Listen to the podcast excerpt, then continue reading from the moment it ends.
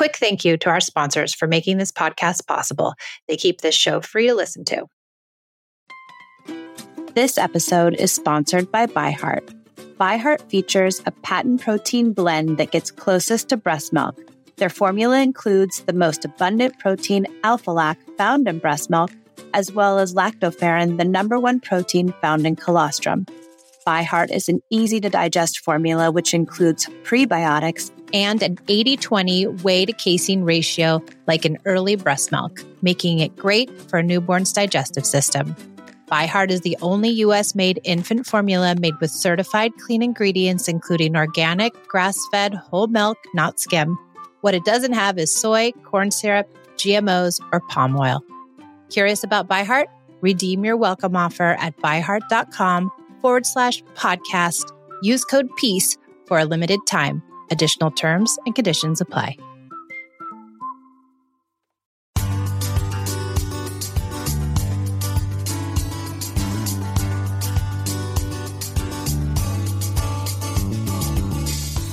I'm Michelle, recovering yeller, control freak, and perfectionist.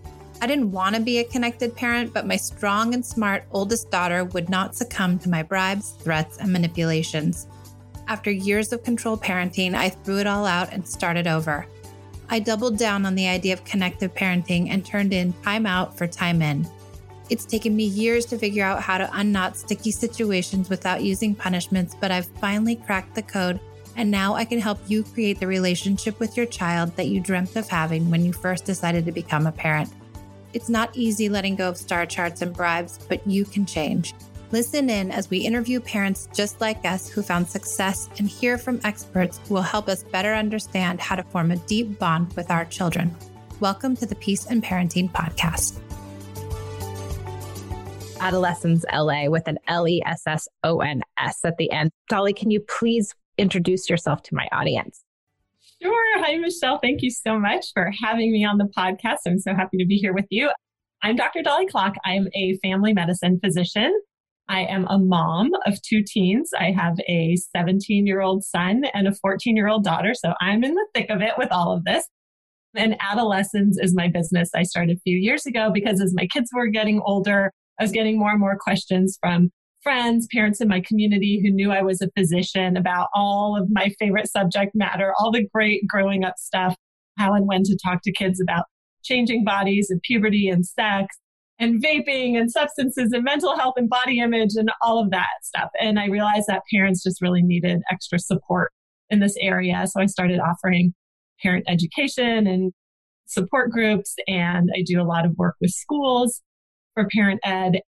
And I started doing more work with kids and tweens and teens, puberty workshops, teen groups on a variety of topics because there's just so much to talk about.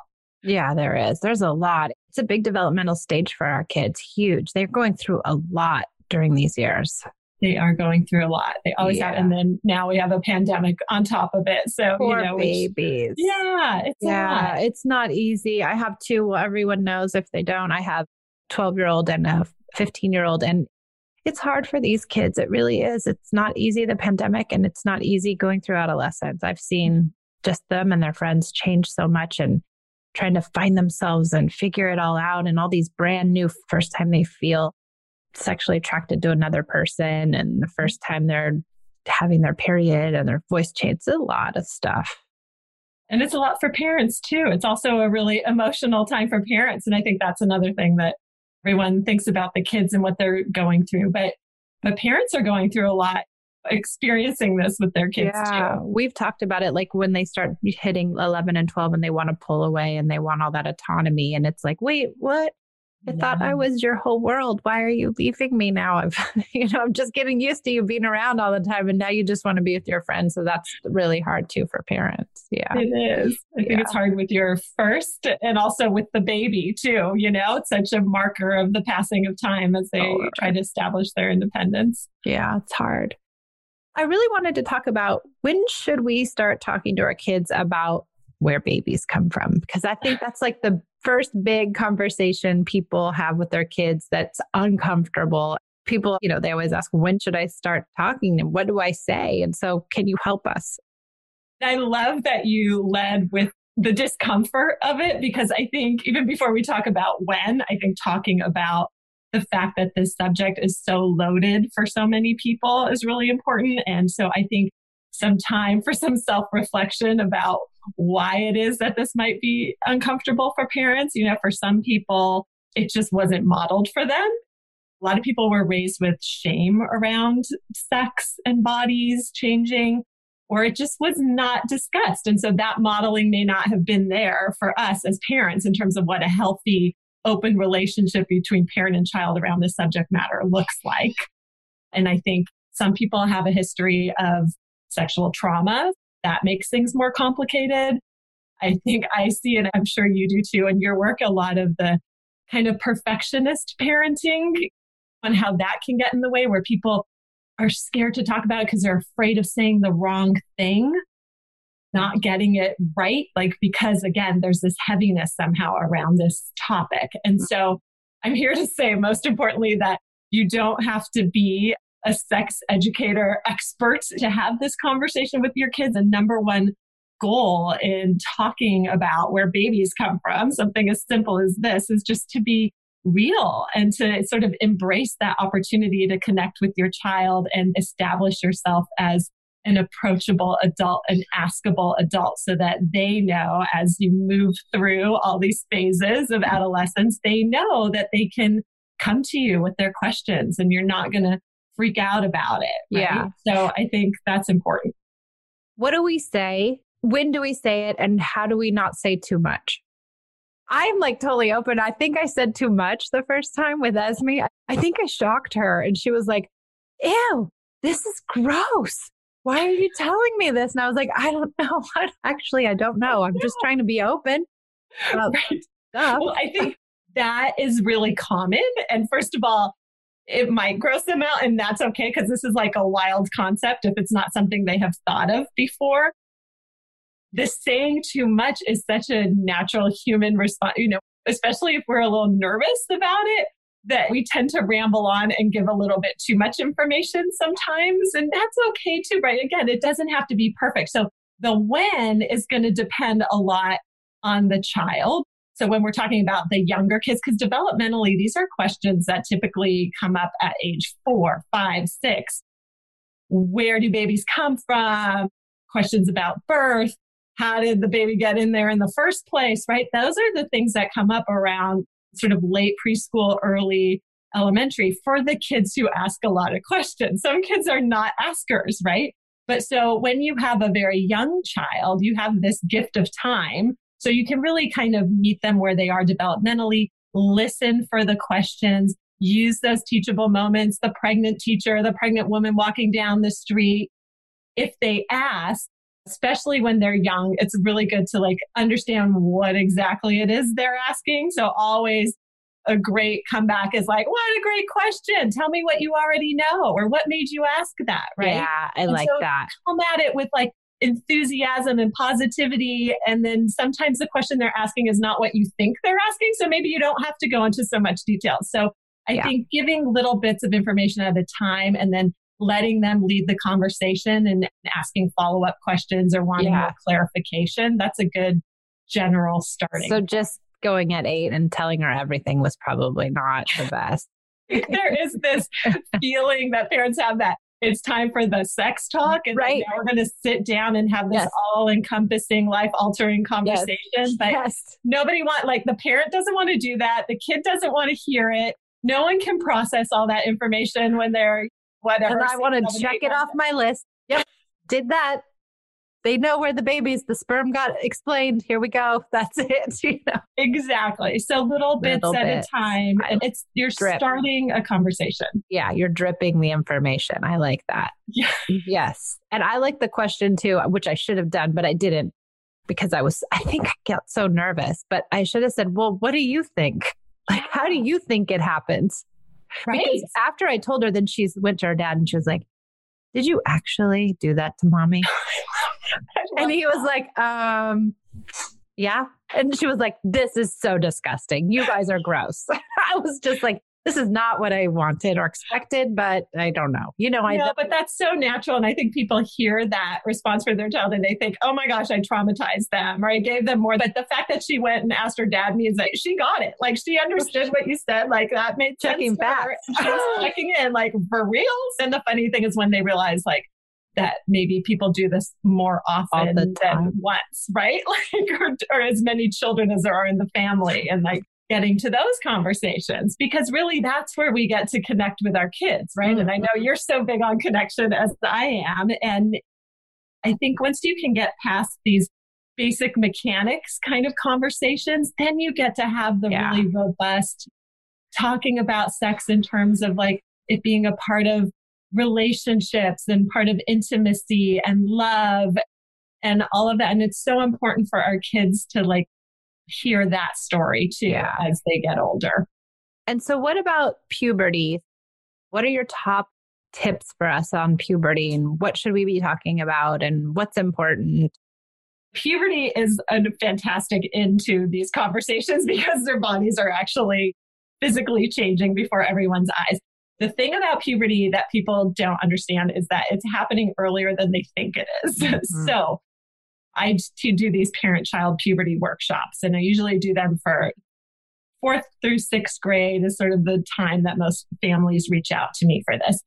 And it's really interesting how most of our schools aren't starting to teach human development until fifth grade, if they're teaching it at all. It depends yeah. on the school. By fifth grade, especially when we're talking about girls, a lot of them are well allowed. Like when I do a puberty workshop for a group of fifth grade girls, typically there's at least one in there who already has their period and has been managing it for some time. Kids begin puberty between the ages of 8 and 14. That's a huge range. So girls start a little bit earlier, between 8 and 13. Boys begin between 8 and to 13. Boys begin between 9 to 14 that means that some kids are starting puberty when they're in like third grade and others aren't beginning until they're heading off to high school. It's a massive range. So if you have the totally prepubescent child, you may not be thinking about this as a parent, but their peers that are their age may be much farther along than they are. And when yeah. their peers are farther along, your prepubescent child is watching all this and the conversation starts to shift within the group at school. Yeah. And so that's why I think it's so important for parents to start talking earlier than they think they need to. Like eight years old. Yeah. Yeah. Yeah. That's and the cool too, thing like is, about periods, like here's what a period is. I mean, my kids would always go in the bathroom with me and they're like, What are you doing? And I'm like, I'm changing my tampon. Does everyone have to like, do I need an audience? And they're like, Oh, here, let me get you one. And so it was like, you know, it was so a great. thing. Like what are you doing? I'm like, I have my period. Oh, you bleed? Ew. You know? and so it was like, all right. But what a great into the conversation. Like now right. it's not a big mystery, right? Because some parents will hide everything, tell you when you're older, and it becomes this big, like, you know, shrouded in mystery. right. like, what is this topic, right? Here is you can start with deodorant and body odor and little things yeah. like that and getting hairy. I mean, I always joke that like CVS or Rite Aid is, you know, just such a puberty bonanza when it comes to starting these conversations. Right? There's acne products and there's feminine yeah. hygiene products and there's like so much to deodorant. There's so much yeah. to talk about there. So, and I think it's like the more open you are, it just becomes like it's not a big deal, right? Yes. And I think that's what we all would strive for. Esme, she went to her friend's house for dinner and really sweet Italian couple. And the mom said, Oh, you didn't go to the, you didn't swim at the pool party for school last week. And she goes, Oh, yeah, I just started my period and I didn't really want to go. And they were all out to dinner. And she goes, The mom was really like, she didn't respond. And I was like, Well, some people don't talk about their periods at dinner. well, that's another discussion, right? Like, their different families have different sort of privacy rules yes. and tolerances for certain discussions. But within your own home, to be open yes. is I always think of for myself, and I'm a physician, I'm married to a physician. And so for us, we're just talking about bodies and bodily functions. It just comes so naturally to us. And so ever since our kids were really little, like as soon as they asked a question, we always answered. There was no question that was, you're not old enough to know that, right? No. The answer is going to vary depending right. on their age. But if they're old enough to ask a question, they're old enough for an answer. Because they're thinking how- about it, right? That's what I worry too about kids. If you don't tell them, they are going to take what they know and assume that's real about that's right. sex, about body image, about pornography, about all these things. If we don't talk to them about them, then whatever they encounter with their friends, yeah. they're going to take that as reality. They're curious and they are all naturally curious. It just pops up at different ages for different kids. But if they're curious, they're going to get the information from their friends, from their older siblings, from their friends' older siblings,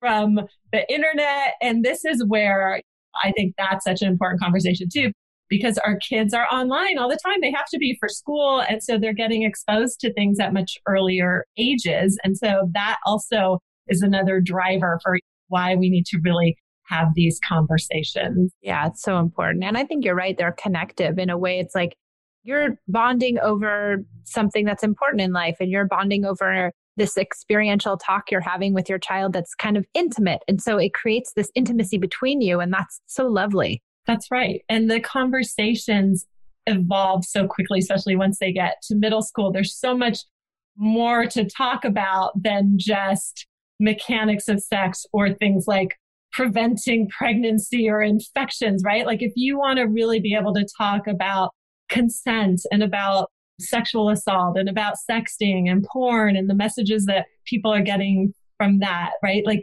you have to have covered some foundations already. Yeah. And those conversations do very naturally evolve when kids feel like their parents are open and honest and approachable. That's where we can use our influence, the very little influence we have, because we don't want to tell them what to do or give too many opinions. But in those conversations, I'm always like, well, you know, some marijuana is laced with all kinds of stuff if you get it from a drug dealer. So let's just keep that in mind. It's like, okay, what can I tell them that I really want them to know to keep them safe?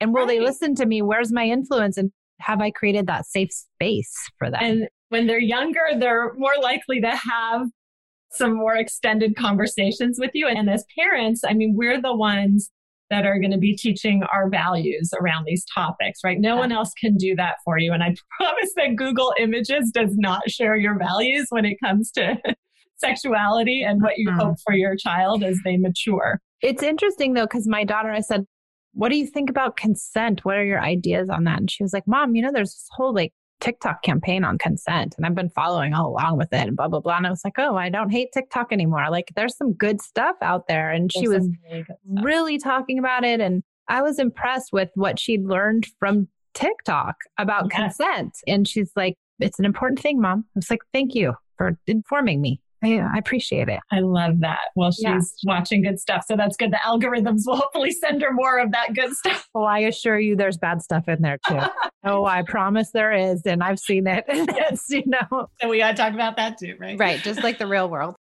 What about mood changes? I know a lot of us, I think there's this idea that teenagers have mood changes. They turn their personality changes when they enter adolescence and somehow we dismiss it as like, oh, they're just a teenager. Their moods changed and uh, there's no reaching them. There's no getting to them. We just have to let it ride it out. They're just, they're being jerks. Yeah. Which I know neither you nor I agree with that. And I love talking to parents about kind of mood changes and adolescent brain development in particular, because I think when we can understand the physiology underneath all of that, then it may not make the behaviors less irritating or annoying, but we can kind of come at them with a little bit more understanding and empathy. And so what you're describing is a combination of sort of that developmental drive to establish independence, right? Which means uh, some pulling away, which is natural and important. That's mm-hmm. something they need to do, but it doesn't mean that we have to now be okay with them just being isolated in their room all the time. They still need us. They need to hear from us. They need to be connected to us. Yeah. So we can't allow them to just disappear for their formative years. The mood, moodiness, and I'm not talking about mood disorders. I mean, that's a whole other yeah. topic, especially right now in the pandemic, that's so important. But I'm talking about those big emotional outbursts that seem to come out of nowhere, sudden aggression out of nowhere, right? Where it's like totally out of proportion to the inciting event. And we as parents are like, what the heck is happening? to my kid. And oftentimes I hear about this from parents of, you know, kids that are like eight, nine, 10, and the parents are like, what? I thought this was for the teenage years. But again, this is because at that age that the early adolescent brain changes are happening. And so essentially what's going on is to totally dumb down the, you know, brain Yes, science. please do that. is that the sort of emotional reactive centers of our brain, a part of our brain called the limbic system, which is located deep toward the back of our brain. In our kids already in early adolescence, that part of the brain is really quite mature. It is sending and receiving signals very, very efficiently. And that is a part of the brain that's important in charge of things like anxiety, rage, basic functions like hunger, thirst, satiety, right? This is like the raw emotional part of our brain. It is working really, really well. So the part that is not fully online is that frontal cortex, right? Which is behind our forehead. That's the executive center. That's where impulse control comes from, organizational skills, planning ahead, foreseeing future consequences to today's actions, right? That's a part of the brain that can put the brakes on the reactive limbic system. But in our kids, there's an imbalance. That part of the brain is not fully cooked and will not be until they're in their mid to late 20s. Yay! So when they have those big outbursts or they're making these impulsive feel good decisions, they're really not trying to be difficult. There is just like, it's a manifestation of what is going on inside Yeah. their brains. Their So- limbic system is exploding yes. And it's throwing this prefrontal cortex out of there. And our prefrontal cortex isn't even barely working when you're eight. Right. But it's so important for us to understand this as Yeah. parents because we tend to take things personally. I know. Right. And we get sucked into it and it elicits our stress response. And we go to that mama bear, papa bear place. And we want to make it better, or we want them to stop being upset, or we don't understand why it's happening. And then now we're cycling together and we're spiraling down. If we Terrible. can just like hang on and be like, all right, I understand why this is happening. This is part of their normal development. I'm just going to be here and be supportive. And I will say, most of the time, if you can do that, it will blow over and they will be like, whoa, I don't know what just happened. Yes, Oh, Dolly, you're speaking my language. this is it. This is like the whole back talk conversation. You, you know, it's just like they're not doing it to make you mad. They're doing it because their brain is crazy right now. It's just bananas in there. it doesn't and- mean it's easy as a parent to like try to Mhm. stay calm in those moments, but that's such a skill that we can all work on and it's 100% worth it. It is. And I think the whole thing about not taking it personally, they're not doing it as a personal attack to us. They're doing it because they're just not doing well. This is a hard time of life. Can you imagine a limbic system that's full of period problems and mm-hmm. trying to figure out if you're gay, are you bisexual, are you heterosexual, who do you like, who likes you? Maybe no one does. You've got body odor for the first time, you've got hair growing in places. It's Yeah. hard. It is a lot. They're thinking about a lot and experiencing a lot. Yeah. And so the more we can do to just, Just be calm. support and normalize all of that, the better. Yeah, I think it's so good. Okay, one last word on pornography. Okay. I'd love to end with pornography. Just one last Just- thing. we just throw in pornography. I like how you just brought that into the conversation. Wait, what do you think about pornography? Oh my gosh. We have to talk about porn because this is the reality. And I'm not talking about, you know, like Playboy and Penthouse or even like the porn that was around on like the one VCR tape that like maybe you Oh. and your friends oh, passed saw around. it. Oh, right? I saw it. Nah, freshman Right, year in so high what school. we're I dealing with it. now is like free internet porn that's ubiquitous, easily accessible, no age verification. And some of it, not all of it, some of it is also intermixed with violence and very misogynistic, degrading acts toward women, things like that, right? So this is not a conversation about adults and their use of porn, but I'm talking about kids and the fact that this is part of how they're getting educated about sex because we have to understand that kids are naturally curious. They're curious about bodies. They're curious about what sex is. They go online to get the answers for everything else. So why wouldn't they go online to get answers about all of this, right? Mhm. They're getting a lot of skewed messages and they're getting confusing messages and sometimes they're getting violent messages. And so this can really impact their expectations in terms of what sexuality is. This is a very worthwhile conversation. There's all sorts of theories about what's the first age of porn exposure on average. I've read everything from 8 to 11.